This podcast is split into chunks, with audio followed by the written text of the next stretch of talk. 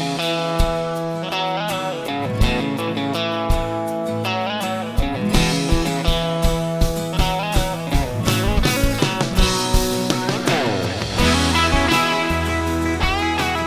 folks. This is Ron Longwell, and I'm glad you're here today for another episode of the Jesus Society podcast, a conversation exploring relationship, renewal, and purpose in the kingdom of God. Um, this is, it has been a while, hasn't it? It has been a while since we've been together. So, um, life has been really busy for me, um, if you care. Um, been a lot of stuff going on, a lot of uh, um, just a lot of a lot of stuff, a lot, a lot of life, um, some personal stuff, some of which I, I talked to you a little bit about um, a while back, but um, it's just left me drained, and um, and I just I just couldn't manage the brain space to uh, to do any podcast episodes to prep them and and I didn't want to just do them and, and I've said this before I didn't want to just do them just to get something out. That just didn't seem like um, something that would be fair um, to all of you just to make you listen to ramblings. Some of you would say I'm you're just listening to ramblings anyway, um, but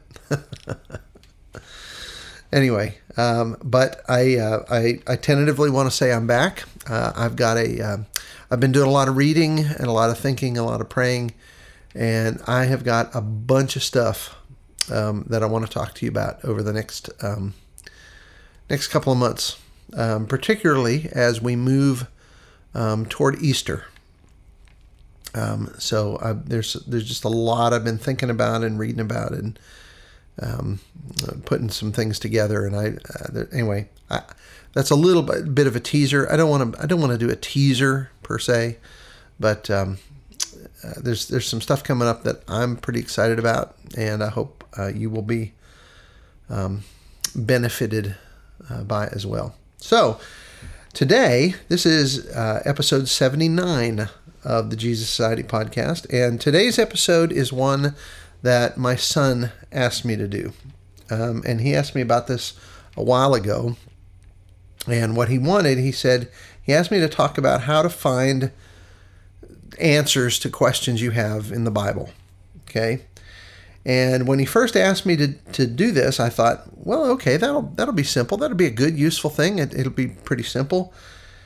Um, but the more I've uh, kind of ruminated on all that, the, the less simple it has become. The fact is that there is a there is a dizzying array of misinformation about the Bible out there. Um, uh, one of the things I think about when I when I think about this is a a man that I um, that I knew years ago. Um, I studied the Bible with him. He was on a journey. He, he had lived kind of a, a rough life and was kind of searching for Jesus.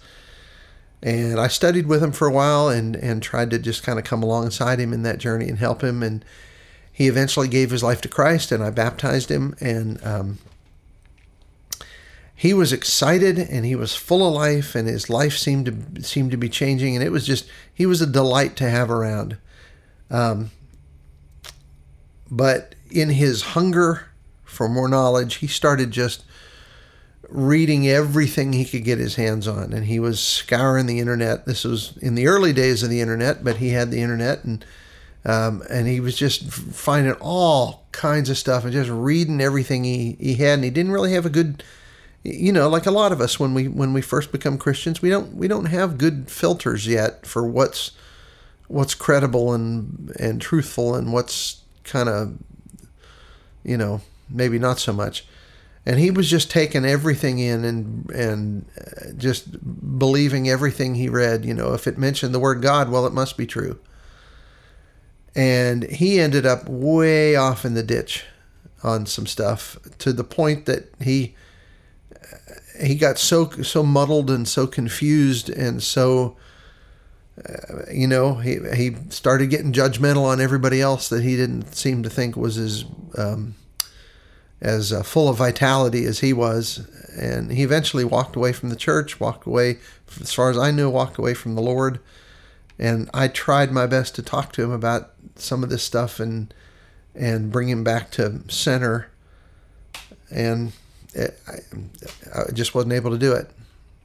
Um, so the, the the point obviously is that there's a there's an awful lot of bad information out there, um, and so one of the one of the challenges in in trying to navigate this is how do you find good answers, right? Um, because and, and, I'm going to get into this. I'm going to get into this. Uh, you, a lot of things you just don't look up in the Bible. There's no, it's not Google, right? I mean, you don't just type in any question you want and it'll pop you up with an answer. Oh, you need to go to Isaiah 53 for this. But it doesn't work that way, right? And if you find something on the internet that claims to work that way, it, it, be be careful. It probably doesn't. So anyway, there are loads and loads of Christians who end up terribly confused about the Bible, about what the Bible does and doesn't say. So, how do we sort through all that? How do we get to the truth? Um, that's the question. So, I'm going to jump in today to where angels fear to tread, and and have a go at trying to sort some of that out, and and hopefully, hopefully give you some helpful things that will that will lead you where you want to go. And before we jump right on in that, uh, buckle in and, and hold on because this is going to be good. It's going to be fun anyway.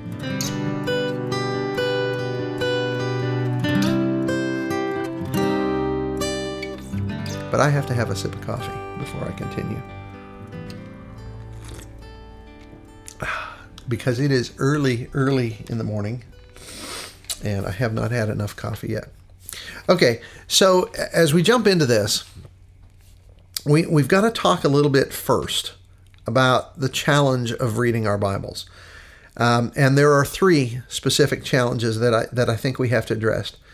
Um, first, we're, we're often mistaken about what kind of book the Bible is. Okay, and there are there are at least three kind of false ideas about what the Bible is um, that I want to talk about some people see it as an encyclopedia. You know, it's it's kind of a religious reference book. You put it on your shelf, and and when you need to when you need to look like the physician's desk, desk reference for for doctors, right? Uh, it's there, and when you get a, a troublesome um, ache or pain, you know, you, you pop that open and figure out, well, what's the what's the answer here? Some people see the Bible that way. We keep it on our shelves when we've when we've got something that's confusing or we think we need an answer for it, we pop it out and then try to find a try to find the answer we think we need and then put it back up the shelf and move on. Some people see the Bible as a dictionary, um, a place to go to look up the meaning of religious words. Um, this is this is usually people who who you know there's some Christians who just think word studies are the the end all be all. You know, like what did that word mean? And if I can find that, Man, that's the key to unlocking everything. Words just don't work that way, right? I mean, look up, look, pick up an English dictionary and look up a word, and you'll have twenty different meanings, right? For a for an English a normal English word. Well, Bible words are that way too. There's a lot of nuance in the way we use language, so it's it's not just a dictionary, right? And I'm going to talk more about some of that uh, as we get into this. Um, some see the Bible kind of like a user manual, you know, like um, like you you um, you get a microwave and here's your here's your user manual. Tells you how to what all the buttons do and and how to you know whatever you do, don't put tin foil in the microwave. You know, it tells you things like that. The warnings about how to how to think in a troubleshooting guide. You know, if it's doing this, it could be this, this, this. Here's how you diagnose. Um, you know how you test these things and figure out what the real problem is. Um, I, I'm I'm kind of old, so I still remember when we used to buy be able to buy car repair manuals. Yeah, and you'd buy one for the specific car that you had, and if you if you had a problem, you could just turn to the appropriate page in the repair manual, and it'd tell you what the co- possible causes of your problem were and and how to test and fix each one. Some people think the Bible's that way. Uh, it's a place uh, to go to find a, a quick fix to life's problems. Well, the Bible is not really any of those things um, oh, we can acquire knowledge here and there, um, and and we can learn the meaning of certain words there, and the Bible can, in fact, help us learn to live life better. but it doesn't do any of those things quite the way we think that it does. Okay, the Bible is a book of theology, uh, often in in narrative form or story form, and that story that it's telling, and it's telling one story all the way from Genesis to Revelation. Um, and, and a lot of us don't know that. A lot of us think there was a story in the Old Testament and that didn't work out so well, so God scrapped that and started something new. Nope, He's telling the same story all the way through. And that story is the story of God and His rescuing, saving, healing work in the good world that He created. And a great many of our answer problems are solved or at least circumvented by just simply knowing the larger story that the Bible's telling. And here's a here's a spoiler. The story the Bible's telling is not about how to go to heaven when you die. All right? Or how to be a better person. Okay. Second challenge in reading the Bible after I get another sip of coffee. is understanding that um, second challenge in reading the Bible is understanding that it was written for us but it was not written to us. Okay, that's a that's an important distinction. Um, I knew a man one time who liked to say that Christianity was easy. You just read the Bible and do what it says. And and from that statement, based on what we just talked about, um, what can you deduce about what kind of book that man thought the Bible was? You know, if if you think if you think that the thing is just just read the Bible and do what it says, it's easy. What's your view of the Bible with that with a statement like that? For him, it was a policies and procedures manual. That's another misconception of what we think the Bible is, right? Um, along those lines, it's been popular, at least in my religious tradition, but I don't think it's just mine, um, to insist that you don't interpret the Bible, you just read it. But here's the problem with that. Um, and, and, some of you may have some of you may have heard or even believed the idea that um, we we just read the Bible and we all come to the same conclusions if we're fair-minded. Um, but how has that worked out? I mean, look around, right? Um, so here's the problem the Bible tells a story, and that story is set in the world of the ancient Near East of roughly two to 4,000 years ago. That's a long time ago, right? That is a long darn time ago. It was written to people who did not live in 21st century, century America, who didn't understand uh, all the things that we think we understand about modern science and, and psychology and, and uh, all sorts of stuff. Um, that doesn't mean they were stupid. They were not stupid. I think sometimes they were smarter than we are.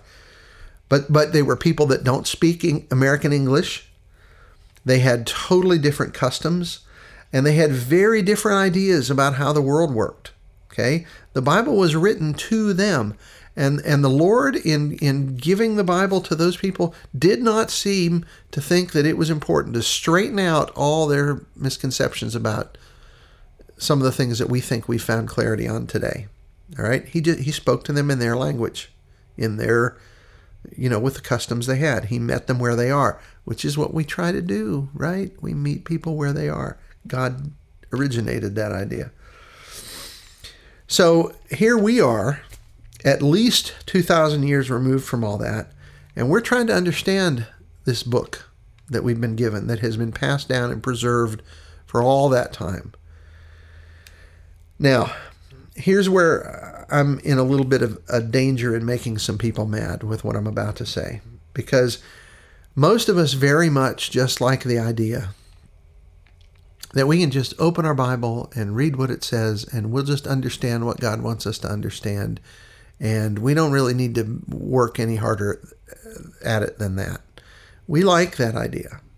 Um, in fact, I have a friend who who just in the last few weeks was having a conversation with a, a couple of people, and he was talking about some of this stuff. And one of them said it got kind of kind of a little bit angry, and he said, "We shouldn't have to study first century Judaism in order to understand our Bibles." Well, I, am sorry to tell you this, folks, but we we kind of do. Um, you, you just simply can't read anything that was written 2,000 years ago and have have a, a, a this is boy this is where you're going to get mad. And and have really much hope of, of understanding it without doing at least some work to understand the world those people lived in and the way they thought about their world right? And let me give you an example of that if you doubt that. Let me just let me try to let me try to sell this to you so you so you understand this. And i think this will make it clear and it'll bring it a lot closer to home over the years, I have done a, a great deal of premarital counseling for couples that were getting ready to get married. And one of the things that we always spend a good bit of time on is discussing family of origin issues. Okay? You know what I mean by that? Um, the family you grew up in um, determines to a great deal um, kind of how you come into marriage and what your expectations are and the way you think this is going to work. Um, if you're married, you know already that if you want to understand your spouse, part of that understanding comes from understanding the family that they grew up in. Because the way we grow up, the kind of families we grow, we grow up in, um, the, the way we the way we relate to one another, all those things form our expectations about what marriages and families are like. And if you're married, you know this. You know that your spouse came from a different kind of family than you than you did. And he or she has some different ideas about things based on that. And you have had to learn that if you've been married for a while. Okay? The way we communicate or often don't communicate, um, the roles uh, that, that, that mom plays, the roles the role that dad plays, um, all of that is shaped by how we grow up. Uh, and you will bring all of those unexpressed, sometimes not not even understood expectations. Some might say baggage uh, to your marriage, and it will probably be a lot different than the baggage your husband or your wife brings to the marriage. And you're just going to have to learn to see the world through their eyes a bit. And they're going to have to see the world, learn to see the world through your eyes a bit. And if you're married, you know this because you've you've done this. Like every married couple wrestles with this sort of stuff, and you've got conflict because you you just coming from very different places. So if that's true in in a marriage relationship made up of two people who speak the same language, who can who grew up in the same country, sometimes in the same part of the country, how much more true is that when we're talking about people who lived 2,000, 4,000 years ago, who, who lived in a whole nother part of the world, who spoke a totally different language, had totally different customs? If we're going to understand this book, we gotta we gotta learn to see the world through their eyes a bit. Okay. Um, we're going to have to do some historical work if we're going to understand the Bible the way it was meant to be understood. It is it is a timeless book for sure, but that doesn't mean we can just ignore its historical and cultural settings. Uh, the Bible is filled with with temples and and priests and rituals and practices um, and kings, all of which provide the, the setting and the backdrop for the story that God is telling us. And if we and if we miss some of those details, if we don't understand for instance, how temples functioned in the ancient world, um, we're not fully hearing the story that God is trying to tell us. We're, what we're hearing instead is a story of our own making. And it is easy to get confused when that happens. Okay? So we need some humility. We need to come to, to Scripture with some humility and some um, willingness to, to put a little bit of effort into understanding some things that are a little bit foreign to us. Okay. And then, thirdly, uh, we need to be self aware enough to understand the baggage that we bring to bear on our reading of Scripture. Let me give you just one example of that. Um, for those of us here in, in North America, particularly in the United States, hang on, more coffee. When we hear the word slavery, in 21st century America, immediately all kinds of things come to mind, right? And we have been conditioned to kind of understand that word through the lens of our own experience with slavery in early America the, and, the, and the brutal and horrible way slavery was practiced in this country. Right? Well, then we read the Bible and we see slavery in the Bible. And we tend to just understand the Bible's version of slavery. Well, that, that's what it was. It was the same as ours, right? Um, we, we just can't help but view it through that lens because that's the slavery we think we understand. Well, the, the truth is, slavery is never a good thing, ever. And it always objectifies, objectifies people and views them as, as property um, to one degree or another, um, rather than as people made in the image of God. That's true. That's that's always true. All slavery is that way. And please don't hear me saying anything different. But slavery in the Roman Empire was very, very different from the kind of slavery practiced in the United States. It was it was not based on race or ethnicity or skin color. Um, not all slaves in the in the first century were impoverished. Um, some of them owned property and even had a, a degree of, of wealth and social standing. Um, it was not based on on profession or or um, uh, or or social standing. Obviously, um, there were doctors and lawyers in the first century Roman world who were slaves.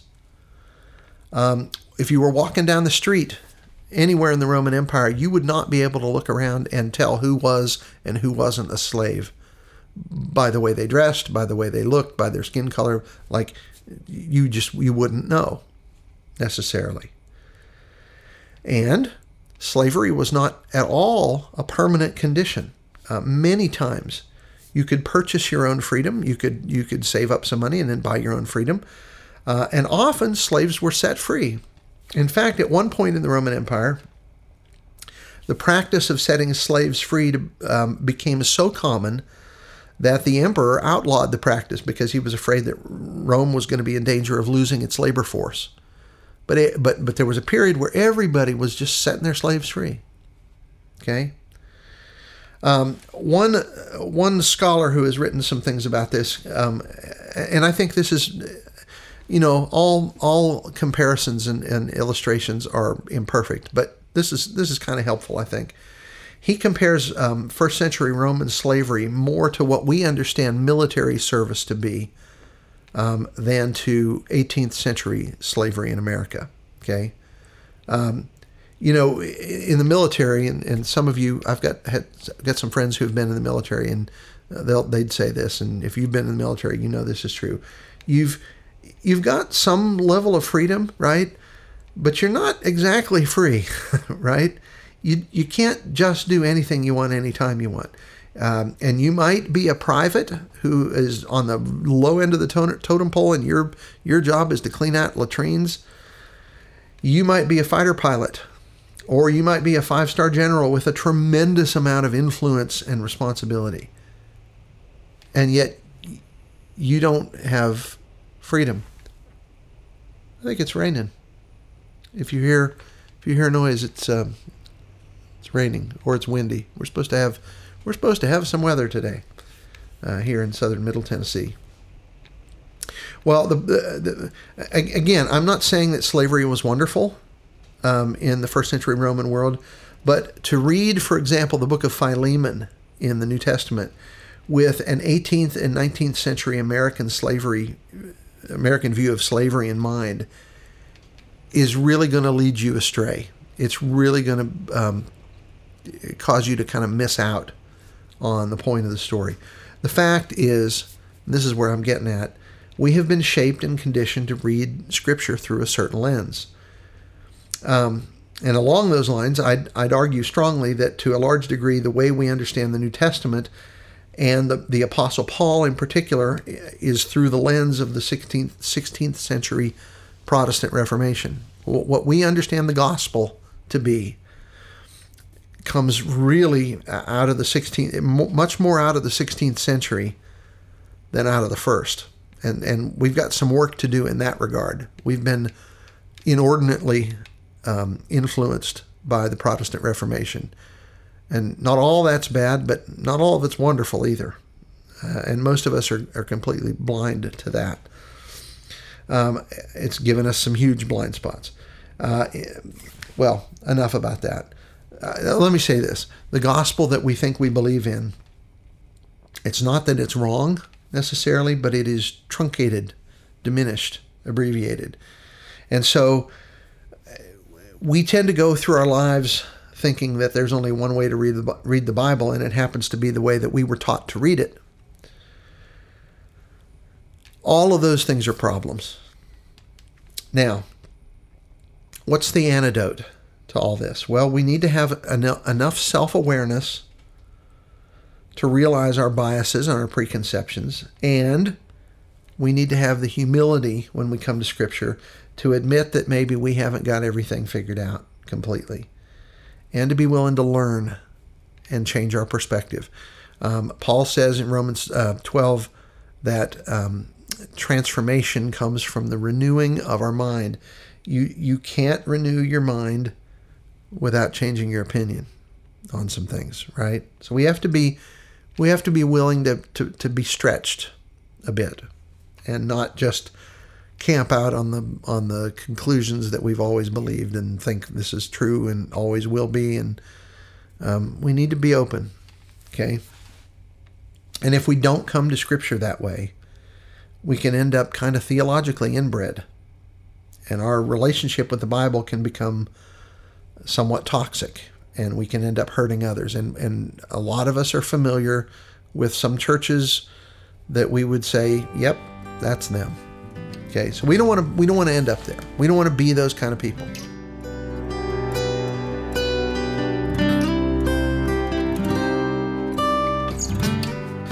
So, with with that kind of background, I know we're 26 minutes into this already. Um, with that background, um, let me try to give you some suggestions for finding answers to uh, your questions in the Bible. Um, first, I need more coffee. That wasn't really first, but it's, you know, it's first. Okay. First of all, make sure you're asking the right questions. Okay. And what I mean by that is make sure you're asking questions the Bible actually has answers to. Um, the Bible was not written to answer every question that we might have, particularly in 21st century America. We've got a lot of um, strange proclivities and interests today that the Bible just doesn't. It doesn't have anything to say about that. It doesn't, you know, it, it doesn't care about some of that. It, it, was not written to answer every question we might have. Um, for instance, the Bible is just not, in spite of what you may have read or been taught, the Bible is just not going to tell you when the world was created. Okay? It's just not. That is a very 20, 20th century question. Um, it was it was actually a question before that, but but 2,500 years ago, no one was asking that question. No one cared about when and how do we date this on a calendar no one cared about that kind of stuff, right? And the Bible is just not, it's not going to give you an answer to that, okay? You've got to make sure that you're asking questions that fit within the story the Bible is actually telling. The Bible is telling the story again of a loving creator God becoming king on earth as in heaven, redeeming people and healing the world through those redeemed people. Okay? And there are lots of very, very important things that fit within that story, but we also have lots of 21st century questions that don't have answers, or at least don't have direct answers in the Bible. It's kind of like um, kind of like trying to you know you're going to read the Harry Potter books and uh, try to expect in there to find answers to the problem of third world debt. Okay, not gonna not gonna tell you anything about that. Okay. Secondly, when you when you read and study the Bible, to make sure you're understanding what you're reading, you need to you need to learn a, learn to use a few good tools. Okay, you do not have to go out and get a get a theological degree like I have, um, and you do not learn to need to learn to read Greek and Hebrew like I have had to learn to do. Um, you don't have to do that. There are some tools that will help you in in really significant ways. Um, and I'm going to list a few of those, and I will have links to all of these in the show notes. Okay. Um, first, get yourself a good study Bible, a, a paper study Bible. Okay. Um, I, I, know we live in the 21st century, and I know everybody likes to um, just listen to everything. Um, but but get you a get you a book, right? Get you a Bible, get you a paper Bible, and get you a good study Bible. Okay, um, and I'll, I'll recommend a few um, that I really really like. Um, th- there are some study Bibles that I I would not I would not give you a nickel for. Okay, but there's a couple good ones that I that I recommend and I like. Um, I very much like the um, the cultural background study Bible. You can get it on Amazon. You can get it in several different translations. Okay, you can get it. I think in, in uh, NIV. I think you can get it in New King James. I think you can get it in. Um, uh, I know you can get it in New Revised Standard Version. Um, that's the one I have. Um, I very much like that. That that the study notes in there were written by some real intelligent um, uh, scholars who understand the ancient world. Okay, they're going to tell you, you know, and and remember they're human too. So not everything they say, don't take it everything they say is absolute gospel because none of us are infallible. Not even Bible scholars, not even podcasters. How about that? So the cultural background study Bible and the NIV study Bible, it's pretty decent not everything in there is absolute truth, but but those are pretty pretty good. Those will help. You will learn a lot. Um, particularly, um, read the introductions to each book. Okay, uh, each book of the Bible um, that they, that they will have in there.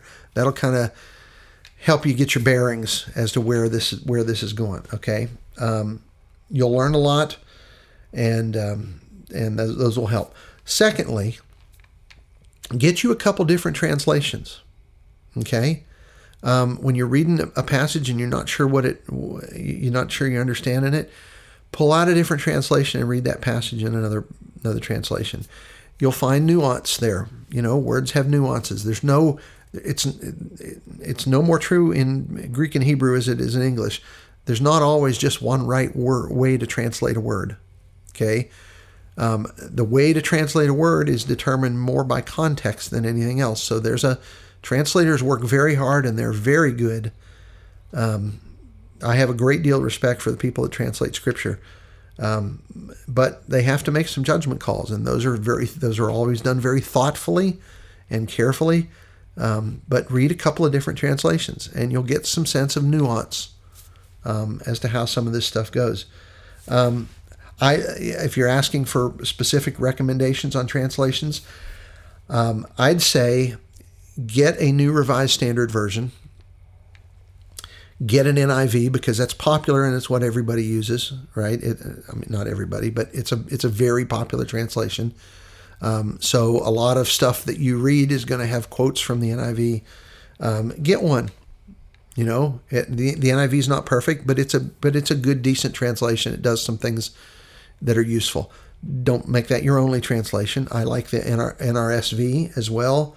Um, so get the NRSV, get the get the NIV, and then I would say get either um, an English Standard Version uh, or a Christian Standard Bible. So get the get those three. Get NRSV, NIV, and then either the the ESV or the CSB as kind of standard translations, and just keep those on hand. Um, and then the other one that I, the other translation that I would highly, highly recommend, that I have come to like very much. Um, it's it's ne- it's not a real, real popular one, and is never going to be, um, but it's very, very helpful. It's called um, it's called the Bible for Everyone, and the Old Testament part of that was translated by John Goldingay, um, who is a, a well known and well respected Old Testament scholar. The New Testament um, portion was translated by N.T. Wright, who you may know that I have a great deal of respect for.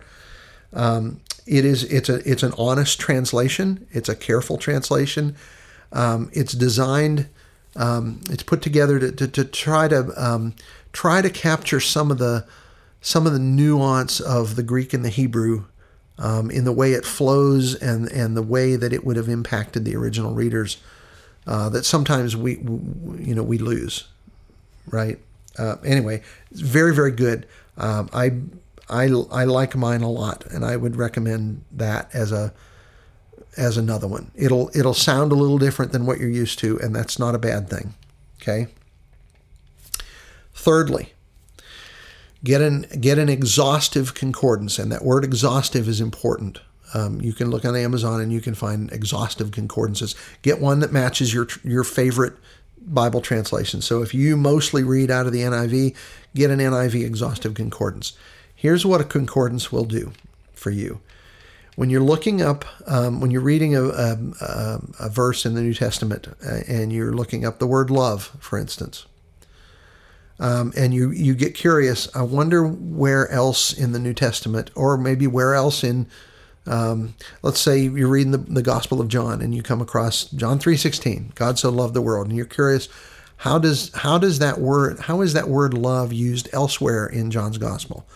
Well, how are you going to find all the other places? You could just read it and make a note, or you could get a concordance and look up um, every other place the word love or loved or loving or loves, right? Uh, the cognates of those of those words Everywhere else, it's found in in um, in the Gospel of John, and then you can look at all those passages, and you can find out. Okay, here's a kind of a sense you can get from context, a sense of what that word means. Love is not the, the best example, but say you run across the word in one of your translations, um, the word sacrifice or the word, um, I don't know, propitiation. That's an old word. Um, atoning sacrifice and you're trying to figure out what does this mean exactly. You can pull out a concordance. You can find that elsewhere.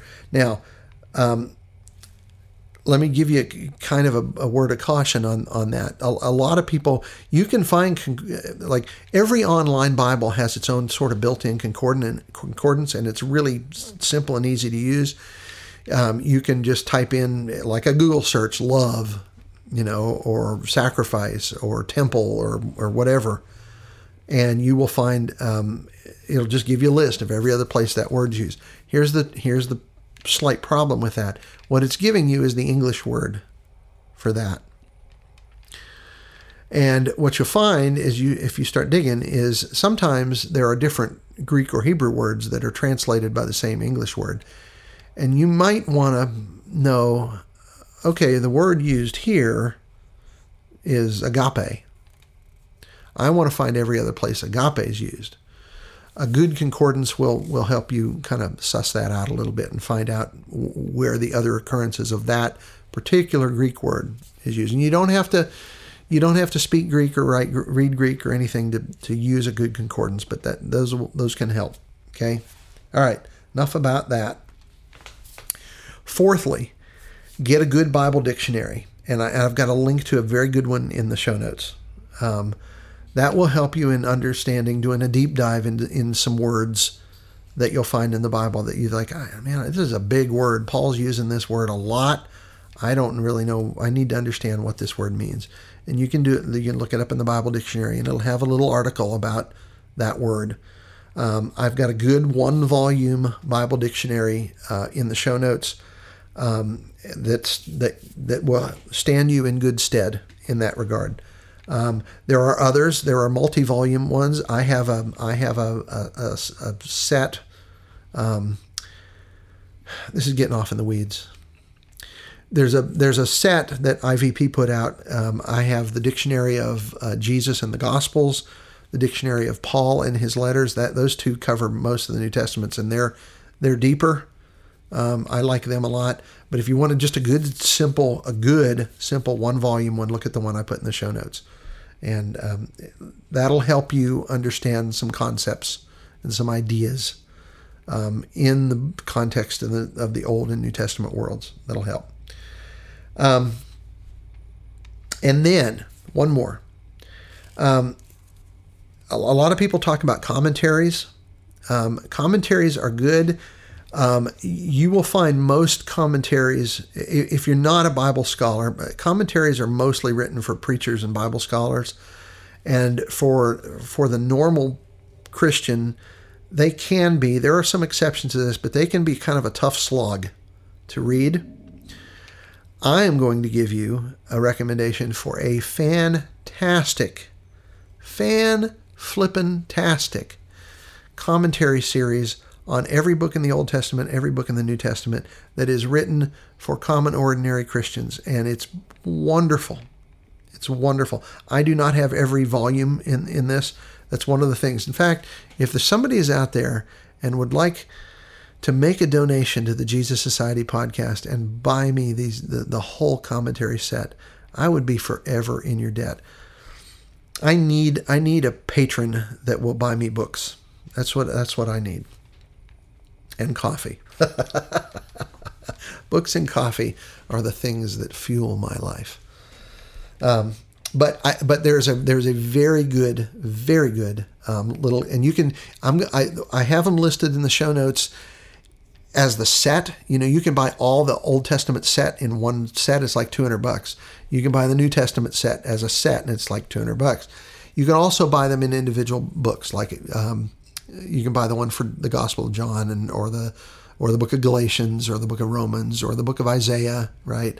And some of them will have we'll have two volumes for a particular like I think Isaiah because Isaiah is huge. I think it'll have two two volumes to get through all of Isaiah. But they're really if you want to get a sense of what the what these books of the Bible are actually saying in a big picture way, like these are these are solid gold. Okay, they are called um, the uh, the Bible for everyone. It, it's it's kind of like that that um, the Bible that I mentioned a little bit ago. There's the Old Testament for everyone. It's a series, and it's it's written by John Goldingay, the same guy that translated the Old Testament part of the Bible for everyone. Uh, the New Testament is the, the New Testament for everyone, and it's translated by N.T. Wright, the same guy that translated the the, the New Testament in the, that Bible. Okay, um, so you can get Genesis for everyone or Romans for everyone. You can buy them one at a time, and they're really they're really kind of cheap, you know, ten or twelve bucks a pop, and they're good. They will they're not going to get get you off in the weeds. They'll they'll they'll give you the, the, the arc and the and the story and in a uh, for each book of the Bible in a very easy to understand, very easy to read um, uh, manner. Uh, you will like them very very much. I have I have a couple that I bought a while back just to just to try them out, and they're fantastic. Okay, okay, let's move on from that. When you're when you're reading your Bible, pay attention to context.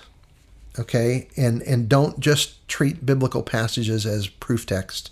Well, this is my verse I'm going to use to prove this point. Okay try to understand what a particular verse is trying to say in its context, understand how it fits into the paragraph it's in, into its chapter, into the book.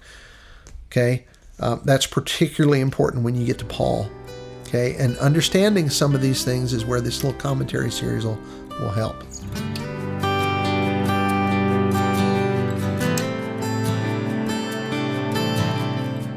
That's that's about that's about the, the, the gist of, of what I have to say about this.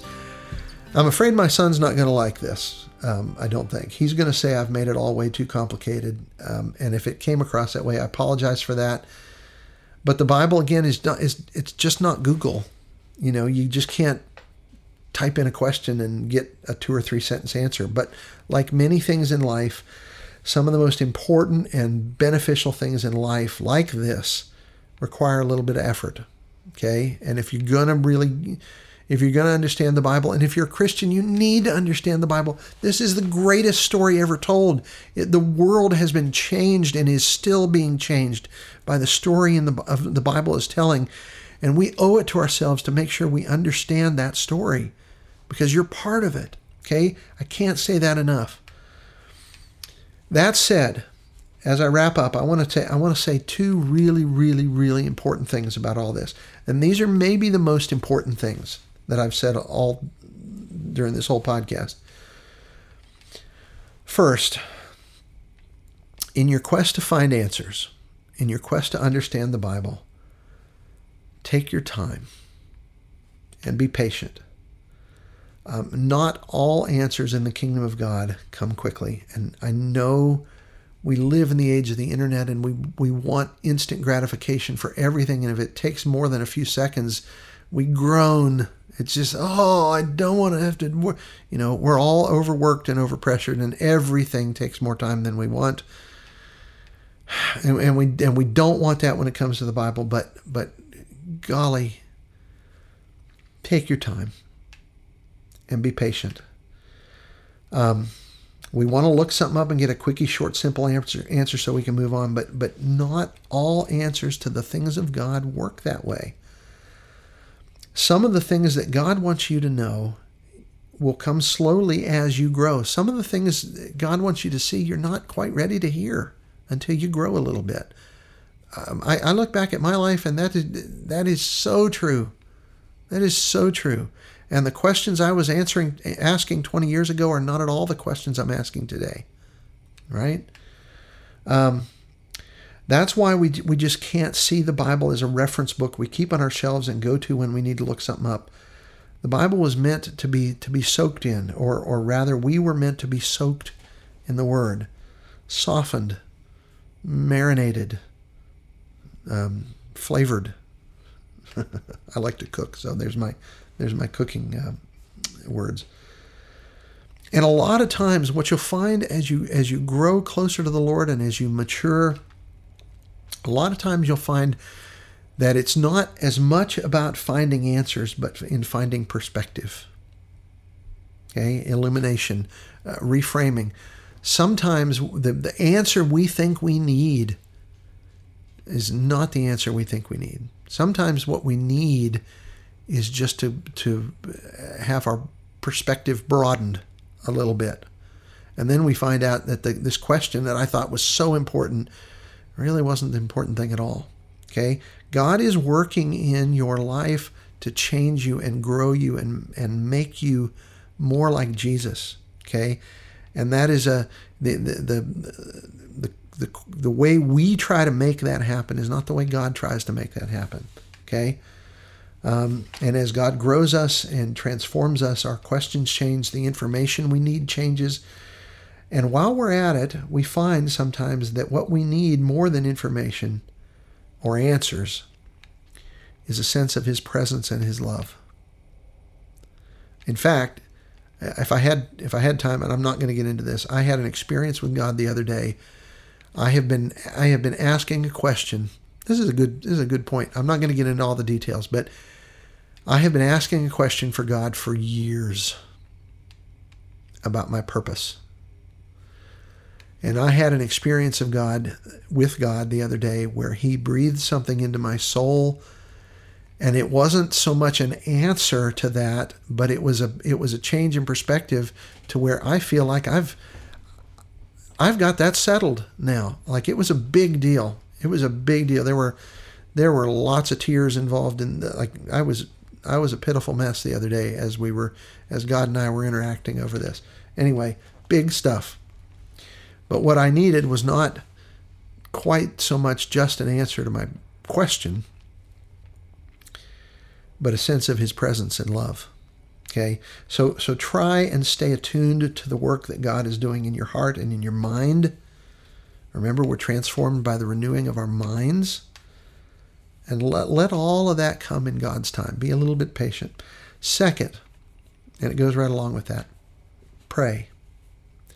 Invite God into your questions because He is the ultimate answer to all of our questions and our very, very best partner in this journey.